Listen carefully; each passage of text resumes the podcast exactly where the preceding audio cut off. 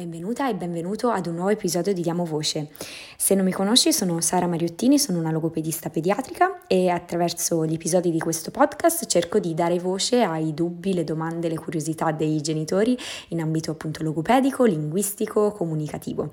E oggi andiamo a vedere un qualcosa che ehm, ha a che fare con il mondo appunto del linguaggio e della comunicazione, ma non direttamente, o perlomeno eh, potremmo pensare che non abbia a che fare appunto direttamente con questo mondo. Andiamo a parlare infatti di oralità e di tutto ciò che ha a che fare con la scoperta per il bambino della propria bocca. È qualcosa che appunto, eh, sì, sicuramente eh, parlando di bocca appunto eh, possiamo immaginare possa avere a che fare anche con il linguaggio, ma in particolare andiamo a capire come mai la, il fatto che il bambino eh, scopra la propria bocca fin da quando è proprio piccolino e, quindi la scopre anche dal punto di vista proprio sensoriale, eh, di scoperta eh, orale e, e, adesso vedremo ecco in, in che modo, abbia poi dei, degli importanti ecco, risvolti positivi anche poi nel linguaggio, nella comunicazione, anche nella, nelle competenze proprio motorie, eh, orali e poi verbali. So che infatti molti di voi genitori che mi ascoltano hanno bambini anche molto molto piccoli, un po' come la mia bimba Emma di, di tre mesi, anzi quando ascolterete questo episodio ce ne avrà quasi quattro e, ehm, e quindi ancora di più a maggior ragione mi sembra giusto e, e bello poter condividere con voi alcuni aspetti appunto di questo eh, sviluppo orale del bambino e di quanto sia importante metterlo nelle condizioni di fare questa scoperta, questa, eh, di, di, scoprirsi, sì, di percepirsi ecco, anche a livello di, di bocca e attraverso la propria bocca scoprire anche il resto del mondo e mi sembra appunto importante proprio perché eh, così ci mettiamo nelle condizioni proprio di eh, farlo sperimentare o farle sperimentare se, ehm, se avete delle bambine come me e fin da quando sono proprio piccoli piccoli piccoli. Infatti già dalla nascita, già da quando il, il bambino appunto è molto molto piccolo e forse oserei dire fin da quando è nella pancia della mamma, eh, inizia eh, la scoperta appunto dell'oralità. E la scoperta attraverso le esperienze in primis appunto all'interno della pancia, anche di ehm, ciucciare il dito, eh, portarsi appunto le manine vicino, vicino, alla bocca, ma anche all'interno della bocca, ingoiare il liquido amniotico quando sono appunto nella pancia, ma poi subito dopo che nascono, ecco anche l'esperienza di nutrizione in primis, eh, fa sì che inizi nel bambino progressivamente eh, un interesse, un certo interesse per la propria bocca. E, e pian piano inizia anche a capire che non è eh, la bocca soltanto un mezzo di assunzione eh, di, di, latte, di nutrimento, che sia eh, assunzione tramite il seno materno, ma anche eh, di, di latte appunto attraverso il biberon ma anche strumento di eh, gratificazione e piacere, quindi ben presto inizia anche a portare qualcosa alla bocca, in primis lo fa con le sue manine, poi magari con i suoi piedini, con le nostre mani, eh, capita per esempio adesso con Emma che eh, quando riesce ad acchiappare le nostre manine vorrebbe portarsela alla, alla sua bocca e poi iniziano a farlo con, con, gli oggetti, quindi qualsiasi cosa riescono ad afferrare iniziano a portarsela proprio alla bocca e a scoprire che con la bocca, con la lingua, con le gengive possono proprio eh, scoprire, assaporare, esplorare ciò che li circonda e conoscere sempre di più il mondo che li circonda. Iniziano anche a capire che la bocca può essere un mezzo attraverso cui possono sperimentare sensazioni tattili, anche termiche, pressorie, quindi proprio eh, anche la, la, sensazione di temperatura, ma anche di, di, pressione appunto che possono fare sugli oggetti e eh, possono appunto ancora di più pian piano acquisire nuove conoscenze rispetto al mondo che li circonda,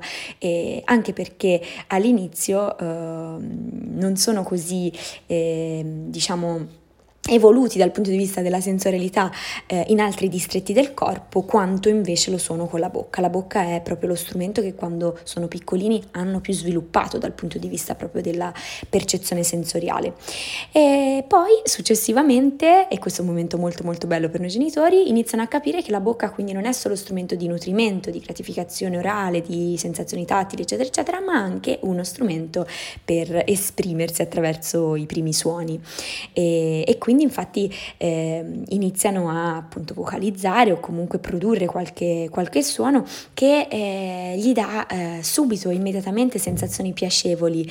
soprattutto se noi rispondiamo a queste loro produzioni con un sorriso, con ulteriori produzioni da parte nostra, con parole dolci, con sguardo di affetto. E quindi ecco capiscono ancora di più che la loro produzione, eh, seppur involontaria perché appunto magari eh, non la coordinano, è qualcosa che esce eh, così improvvisamente dalla propria bocca, eh, provoca però eh, una risposta molto piacevole nell'altro e, e, a loro volta appunto provano una sensazione di piacere derivata proprio dalla connessione, intera- interazione appunto sì e sintonizzazione con l'altro. Molto spesso però eh, questa oralità e soprattutto la possibilità di fare esperienza attraverso la bocca eh, nella conoscenza degli oggetti, delle cose, delle, del proprio corpo, eccetera, viene a volte intercettata. E spesso lo si fa appunto mh, in modo del tutto inconsapevole o uh, magari per ehm, alcuni timori o eh, anche semplicemente inconsapevolezza appunto e ehm, ignoranza positiva nel senso, uh, nel senso più eh, letterale del termine, ecco, non conoscenza, eh, per cui magari si può pensare che il fatto che si portino le manine alla bocca possa essere un presupposto eh, negativo, un qualcosa da disincentivare perché magari poi possa, questa situazione può favorire il succhiamento del dito, del pollice per esempio, oppure magari la preoccupazione di portarsi le mani possono non essere pulite, eh, può destarci appunto preoccupazione e quindi tendiamo a toglierle dalla bocca o stessa cosa con gli oggetti Magari all'inizio eh, tendiamo appunto sempre per una preoccupazione di tipo igienico eh, ad evitare che si portino gli oggetti alla bocca. Ecco, eh, tutta questa situazione che ehm, normalmente appunto sarebbe fisiologica e permetterebbe al bambino una bella esplorazione e scoperta non solo del mondo ma anche di se stesso e, e dei propri movimenti della propria bocca, a volte rischia di essere intercettata. E quindi secondo me può valer la pena invece portarla alla luce, parlarne oggi attraverso questo episodio eh, affinché invece si ehm, percepisca e eh, si possa porre la giusta attenzione a, questa, a questo momento importante per il bambino che in realtà è un momento molto duraturo nel tempo, quindi non è una cosa che fanno in un periodo isolato del loro sviluppo, ma lo portano avanti eh, largamente, insomma, fino a che sono anche un pochino più maturi a livello di, di mesi, quindi non solo a tre mesi, quattro, cinque mesi, ma anche più avanti, ed è una fase molto molto importante che invece se il genitore, il genitore è consapevole del fatto che al bambino possa fare bene, può essere appunto incentivata e, e possiamo lasciare il bambino ecco, esplorare, sperimentare. E quindi ben venga che porti le mani alla bocca, a volte lo fanno anche semplicemente perché hanno le gengive un po' dolenti ehm, eh, a seguito appunto della futura comparsa dei dentini, ma a volte lo fanno semplicemente per scoprirsi e questa è una cosa molto molto positiva e che può avere in futuro ripercussioni anche proprio sulla consapevolezza dei movimenti della propria lingua, delle proprie labbra, eccetera, della propria mandibola anche in apertura e chiusura che può aiutarci tantissimo nella eh, gestione, nella propria gestione e consapevolezza nei movimenti anche poi eh, verbali articolatori, quindi lasciamo che i bambini scoprano. E voglio darvi qualche suggerimento rispetto a, a questo e, e, appunto qualche, qualche sì, informazione pratica che, può, che possa servirci. E dobbiamo pensare che ehm, come vi dicevo in un altro episodio di questo podcast i momenti di cura, quindi i momenti in in cui eh, per esempio vestiamo il bambino, lo laviamo eh, oppure lo, lo, puliamo appunto nel cambio pannolino eccetera, questi eh, sono momenti oppure quando lo alimentiamo anche, sono momenti eh, in cui può capitare che ci sia eh, un momento di esplorazione orale per il bambino, sono momenti che favoriscono questa esplorazione, se non dal punto di vista di portarsi le cose alla bocca, eh, possono essere un momento di ehm, appunto conoscenza orale anche anche a livello di produzione di suoni, no? E quindi questi dobbiamo prenderli come momenti in cui sarà veramente importante favorire eh, questa esplorazione. Quindi oltre a questi momenti di cura che eh, possiamo appunto sfruttare, come diciamo sempre, momenti di routine che possiamo sfruttare eh, per favorire ehm, l'esplorazione del bambino, l'esplorazione della propria bocca eh, da parte dei nostri bimbi, eh, volevo darvi anche qualche consiglio pratico anche in alcune altre occasioni o magari in queste occasioni, ma eh, consigli in più ecco, che possiamo mm, mettere in pratica proprio concretamente. E, per esempio, una cosa che può essere utile proprio per eh, facilitare l'esplorazione e la consapevolezza orale del bambino è quella di sollecitare l'esterno della bocca, delle labbra anzi, eh, magari con la tettarella o con, con, il seno stesso oppure con il dito e attendere, vedere se eh, il bambino protrude la lingua, di solito questa stimolazione esterna fa sì che il bambino protruda la lingua o apra la bocca e, e vedere se magari questa, questa, sensazione che stiamo stimolando eh, nella, nella, propria, nella bocca del bambino possa permettere alla sua lingua di eh, esplorare anche le proprie labbra.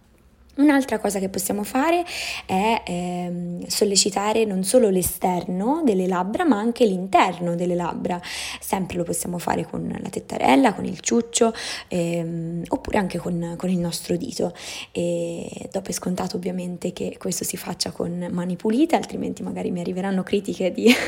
qualcuno che mi dirà ma questo non è igienico mettere le mani in bocca al bambino, e ovviamente lo si fa con le mani pulite, e, però ecco una pratica che, ehm, che è veramente incentivante appunto la, la scoperta della propria bocca e, e, questo ha delle ripercussioni veramente importanti poi successivamente nello sviluppo orale del bambino. E, mm, per esempio eh, possiamo anche, eh, come dicevo forse anche prima, eh, favorire il fatto che il bambino si porti le mani alla bocca e anche che eh, introduca il proprio dito nella bocca, non temendo eh, il discorso del, del, succhiamento del dito, perché in, in un primo momento, appunto nei primi mesi, è qualcosa di veramente veramente fisiologico e, e che non necessariamente diventa una, un'abitudine orale, ecco, una, un'abitudine viziata come viene detto. E poi possiamo favorire l'esplorazione orale anche con giochi, giochi possibilmente morbidi e, e sicuri dal punto di vista dell'introduzione orale, quindi di una grandezza tale per cui appunto non, non ci siano rischi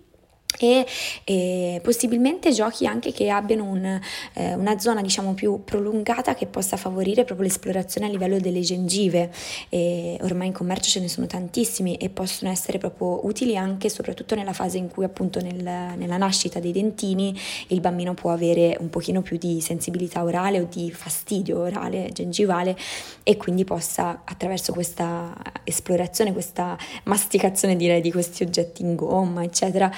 Ehm, riuscire anche a alleviare quel fastidio che può avere alle gengive, oltre che fare scoperta. Eh, ci sono diversi studi che testimoniano il fatto che comunque quando il bambino ha, ehm, cioè, eh, diciamo, ehm, utilizza questi oggetti e fa ehm, esperienza orale di questi oggetti, eh, viene definito mouthing questa, questa esperienza, è anche più attivo dal punto di vista della vocalizzazione e successivamente anche della lalazione. Quindi non nonostante appunto ci sia questo ingombro in bocca no, di questo oggetto, in realtà eh, questo comporta un'attivazione maggiore della bocca e quindi una, un'attivazione anche della lingua e dei suoi movimenti e, eh, che combinati appunto alla voce eh, mettono in moto tutta una serie di eh, produzioni verbali, vocali eh, involontarie ma molto molto utili poi per il successivo sviluppo anche verbale. Ultimi due consigli che riguardano più eh, la sfera appunto sempre della, della bocca del bambino ma